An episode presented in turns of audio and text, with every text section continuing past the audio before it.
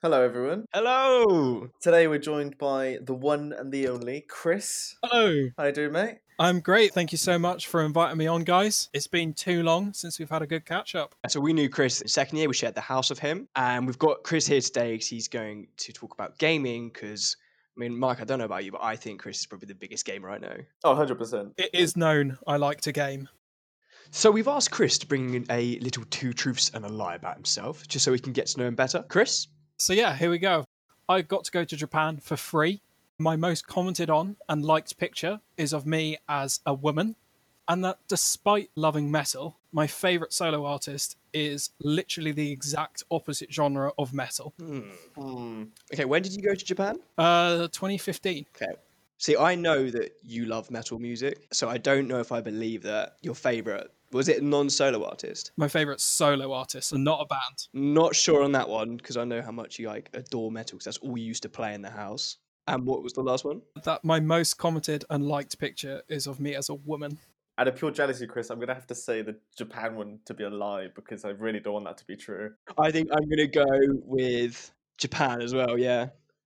So technically, I did get to go to Japan for free. I fundraised the money going to the World Scout Jamboree. Oh. Wow. My most commented on and liked picture is not of me as a woman. I do have too many photos of me as a woman, but my most liked and commented is actually my graduation photo. And that the other truth is that despite loving metal, my favorite solo artist is actually Lindsey Stirling, who is electro dubstep classical violin. Well, we heard it here first. There we go. Yeah, I do remember hearing just some like some random violin going around in the house. To be fair, I mean, if that's what Lindsey Stirling was, then fair play. So, aside from hearing Chris's life story, today's topic is all about gaming. We wanted to discuss the statement gaming today doesn't entertain like it used to.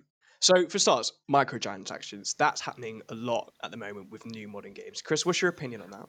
There's a right and a wrong way to include microtransactions and currently a lot of games are just getting it wrong you know we're seeing huge huge aaa titles that are putting out absolute garbage mechanic most notably star wars battlefront 2 someone worked out that unless you paid over a couple of thousands of pounds you were grinding 3600 hours just to unlock all of the playable heroes uh, you know the jedi and sith That's just silly money, isn't it? Mm. 3,600 hours. They're not just cosmetic items. I'm okay with cosmetic and microtransactions, ones that don't affect the gameplay at all. But in Call of Duty, there are DLC guns, and they do affect gameplay. No, most definitely. They're beating around the point of the game itself. Like this could be traced back to ages ago, even in like the platform of mobile gaming for Clash of Clans, where you could buy gems to just improve your village. It defeats the point of the game itself. For me, I feel like microtransactions, if it's for cosmetics, fair enough, it's not actually affecting the Yeah. game. But like you said with Star Wars Battlefront 2, to actually affect gameplay, I think that's just ridiculous. If you're thinking about money, I think a good example is Cyberpunk. I don't know if you kept up with the news, guys. Cyberpunk released an unfinished game, essentially just to keep shareholders happy. Yeah, Cyberpunk 2077. You can see there is an incredible game underneath a game that just simply isn't finished. My biggest issue is not necessarily with Cyberpunk 2077, it's a trend towards releases being released in an unfinished state. I mean, No Man's Sky I remember that, yeah. the developers promised hundreds of features which were not in the game when it was released. Cyberpunk, the main thing is it was just unplayable, particularly for the PS4 and Xbox One generations. Have you guys actually seen any of those YouTube videos? Yes. Some of the funny glitch in that game. It looks like the old San Andreas graphics. yeah.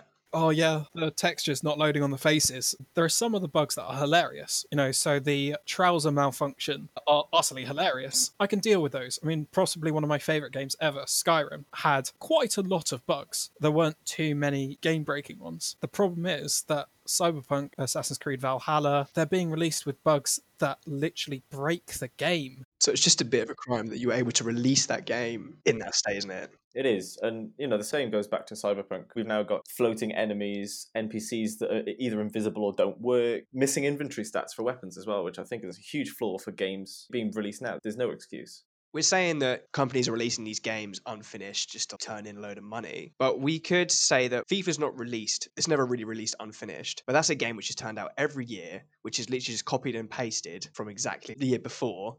And it does make all this money. However, in my opinion, FIFA entertains. I know lots of friends that still play FIFA. They buy each year, make so much money for EA, but you know, still doing its job. It just shows that you don't need to do a lot to a game to sell it.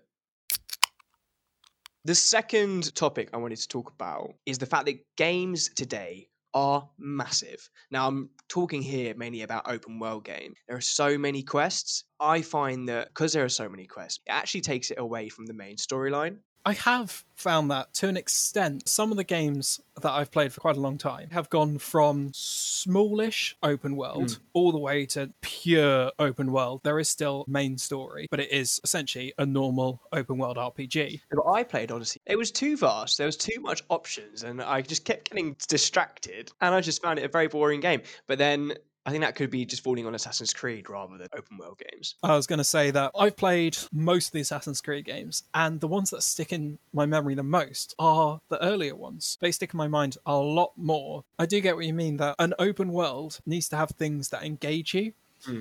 and 700 fetch missions are not engaging. With Spider-Man, for example, amazing open world game. This is that's actually one exception. I think they've done a great job. However, with the quests, I know that if I progress so far into the story, I'm not going to be able to go back and play some of the side missions. So I guess it's a good way of padding the game out, but then I can't get fully invested into the main storyline because I've got to go and do this other thing, which sometimes feels like a chore. I think open world games with too many quests aren't necessarily a bad thing. Just look at Grand Theft Auto, for example. We've got the same map layout. Having these online side missions alongside the main campaign, I think it just brings new character to the game itself. For those people that actually really enjoy the role playing aspect of a video game. Just on what Mike said, Rockstar Games, well done. You have smashed it. Red Dead, GTA, They may need to improve Red Dead Online, but other than that, I'm happy. Okay, and another factor is remakes. This is actually something that Chris brought up. Chris, what do you mean by remakes? How does that affect gaming today? Remakes are taking a game that relies on nostalgia. For me, the third generation of Pokemon, and they were remade with newer graphics into the new generation of Pokemon. I played the remakes and I really just didn't enjoy them. I only played through it once and I've never wanted to go back to them. What was it about those remakes that didn't make you enjoy it? I don't want to use the nostalgia, you know, the rose tinted glasses, but I do think that it didn't have the nostalgia factor. And so I wasn't as invested. No, Chris, I fully back that. For me, the game that I'd use an example would be the Crash Bandicoot series, because I had the old ones on PS2, and now playing the remakes, I again, I don't enjoy them as much. Graphically, they're great, but they're still more enjoyable when they were original. I mean, I've never played Crash Bandicoot, but I can talk about Star Wars Battlefront, the first one. Amazing game. Yeah. For some context for people listening, Chris, Mike, and me all played the original Star Wars Battlefront over any other game in second year, even though we had the newer remakes available to us. Yeah, we did. Just because it wasn't about the graphics, it was about just the really simplistic mechanics of the game and just how well it felt. The only thing that changes these days is the graphics, really. The storyline seems to be consistent. But then there are some remasters that do the games justice. So I'd say the best series for remasters is definitely Resident Evil. Oh, Have you guys ever played some of the Resident Evil games? yes. It's the same basic story, but the gameplay and how they integrate the story into the gameplay, they've just done absolute wonders. The remasters with Resi, especially the mechanics and everything, it's it has a different feel to it as opposed to the originals, and that's something that very few games have managed to hit the nail on the hammer. Hit the, hit the nail on the hammer. Nail on the head. Yeah, We put a post out on social media asking you guys thought on this topic. And to our surprise, we actually had some responses back. Crazy. Someone's listening somewhere. I know, right? So can we name names? Let's just keep it anonymous. Okay, right, we'll keep it anonymous. So someone called Jim said that actually Game Today is doing a fantastic job of entertaining. So he brought on the topic of COVID, saying that if you think about Among Us Mm. and Warzone, Mhm. these are all games which have brought so many people together when everyone has been divided. Okay. Mm. And it's because of gaming, which is why people have still had that social interaction. That's valid, especially with Among Us. That game has boomed recently. And because it was mobile, everyone could play it. And it was free on mobile, so the amount of people who had basically never played games before but wanted to get in on the action, they could do it, and it's pretty easy to get into as well. I mean, I, I was playing with people I've never played games with before, and I don't think they've actually picked up like a gaming console before. So it was really nice to actually have that experience with them. I got a comment from, let's call them Greg, saying about time, saying that they want to be invested in game, but they just simply haven't got the time. That's true because there's no ever like quick, fast game to play now. And there are a lot of games which are very much jump in for half an hour, jump out. Something like a roguelike game. So, for instance, Hades, which is the perfect roguelike. And I literally play that for about half an hour, do one run, and I get my fix of it. So we have a, another response from our Instagram question. This one from Fern. They say that Spyro, Crash, Bandicoot, and Sly Cooper, they just can't recreate greatness. And I fully agree with you, mate. Spyro and Crash Bandicoot are the OGs of gaming. I guess that kind of falls back to the nostalgia, doesn't it? You can't build on what you've already experienced and then try and experience it better because you're always trying to compare. We got one more comment. Um, let's call them Timothy, Jim, Jim, Tim. They were saying you look back on nostalgia with rose tinted glasses, similar to what you said, Chris, actually. But he was saying that actually there's probably something more productive you can be doing, which kind of makes you feel guilty for playing. But then he also points out that he started crying from laughter when he's playing games with all his mates, which he says is entertaining, which I can completely agree. Yeah, it's it's a difficult one, really, isn't it? Because especially now, because everything's changed, social interaction has gone upside down, and gaming has definitely helped.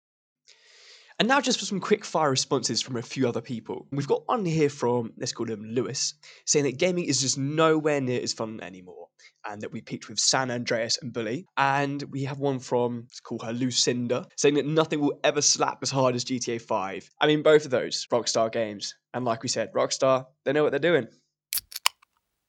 So I think it comes to the time where we need to conclude on what we've spoken about already. So, Chris, you're the guest. Do you want to go first? Sure, thank you. In conclusion, do I think that gaming entertains like it used to? I do think it does. In fact, I think it even more entertaining. There's just so many options for every single type of game, for every single type of personality. You've got l- games for literally every single person. And I really do think that games are absolutely fantastic.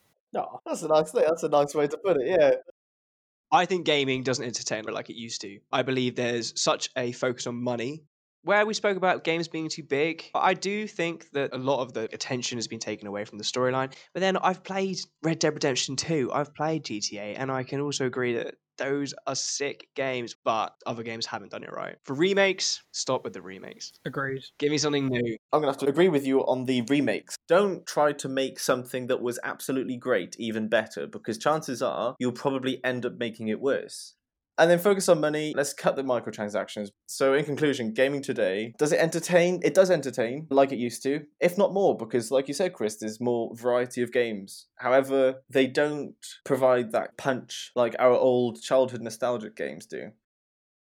Chris, any last words? I just want to thank you so much for inviting me on. I've absolutely loved the experience. Oh, thanks. Anytime, Chris, honestly. Next week is back to just being me and Mike. We've got some stories to tell you, but most importantly, there's an update from Mike's adopted dolphin story from episode one. Yes, there is. Be sure to listen to that. We'll be here next week with all the details. Eels peeled. Let's go. Cool. Awesome. See ya. See ya.